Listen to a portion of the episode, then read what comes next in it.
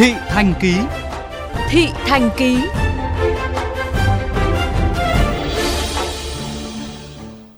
Thưa các bạn, hơn 4 tháng dòng trong làn sóng dịch, khu công nghiệp đóng băng, hàng ngàn công nhân nương náu trong những dãy nhà trọ ọt ẹp, nín thở chờ cuộc sống bình thường trở lại. Đã có những người buộc phải về quê, nhưng vẫn còn không ít người cố trụ lại với Sài Gòn, đợi từng ngày thành phố khỏe hơn để họ được mưu sinh như trước. Câu chuyện của phóng viên Hồng Lĩnh và Phan Nhơn tại một xóm trọ công nhân như thế.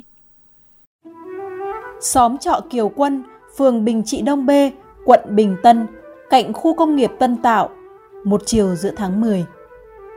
Hơn 200 phòng trọ núp trong một nhà xưởng, lọt thỏm giữa những bức tường sừng sững. Gần 1.000 người lớn, trẻ con sống khiên khít trong không gian chật trội với dãy phòng trọ nối đuôi nhau hun hút dài như một con hẻm sâu hoắm. Trong này bí quá ha. Ừ, trong này là bí nhất. Đây. Ở này là trong này là lên lầu.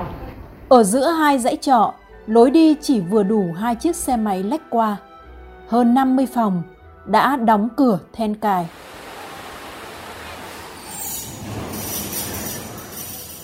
Chút ánh sáng le lói từ giếng trời được khoét từ mái tôn. Hễ mưa, giếng trời đậy lại, những căn phòng chìm trong bóng tối. Gia đình chị Nguyễn Thị Thanh, 38 tuổi, quê Tây Ninh, có 7 người gồm vợ chồng, ba đứa con, cha già bị bệnh và một người em.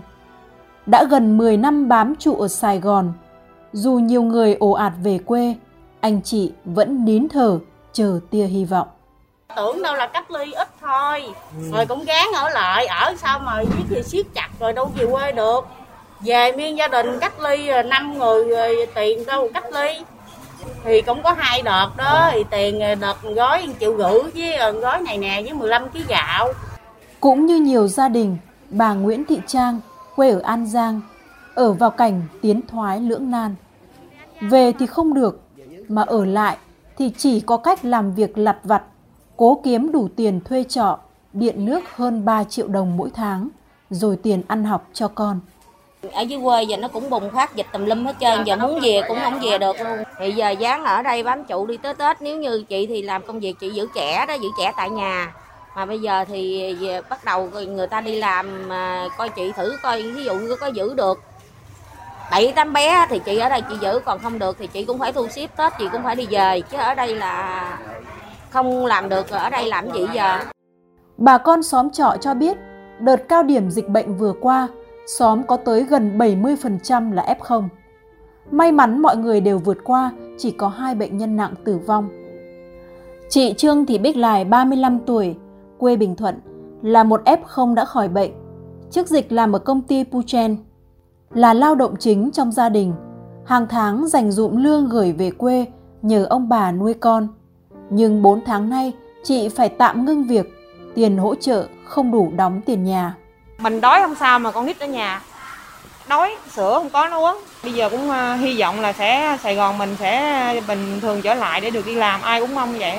Nếu mà từ đây tới Tết mà công ty mà nó không cho đi làm thì sẽ phải đi về quê thôi. Tuy vậy, cũng có những người như bà Huỳnh Thị Gái, 62 tuổi quê ở Bình Dương. Dù buôn thúng bán bưng, vẫn quyết tâm trụ lại đến cùng với Sài Gòn bởi gánh nặng trên vai nuôi hai đứa cháu ngoại, mẹ chúng không may bạo bệnh qua đời. Ở đây mới mặn mới nuôi nổi chứ về quê mặn gì nuôi nó chứ cũng phải nuôi chứ giờ đâu ai nuôi đâu. Giờ mình ở đây mình gói ghém mình tự mình có công việc làm mình nuôi nó thôi chứ mình về quê lấy đầu sống. Ở Bình Dương con việc cũng khó khăn lắm, đâu có làm ăn gì được. Sâu trong những xóm trọ công nhân, vẫn còn nhiều lao động còn bám trụ đến giờ. Dù trước mắt còn bộn bề nỗi lo, nhưng họ vẫn hy vọng tiếp tục được mưu sinh khi Sài Gòn đang dần khỏe lại.